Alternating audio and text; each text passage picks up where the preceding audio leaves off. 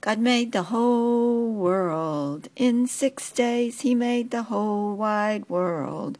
In six days God saw all he had made and said, It is good. Then the next day he took a rest.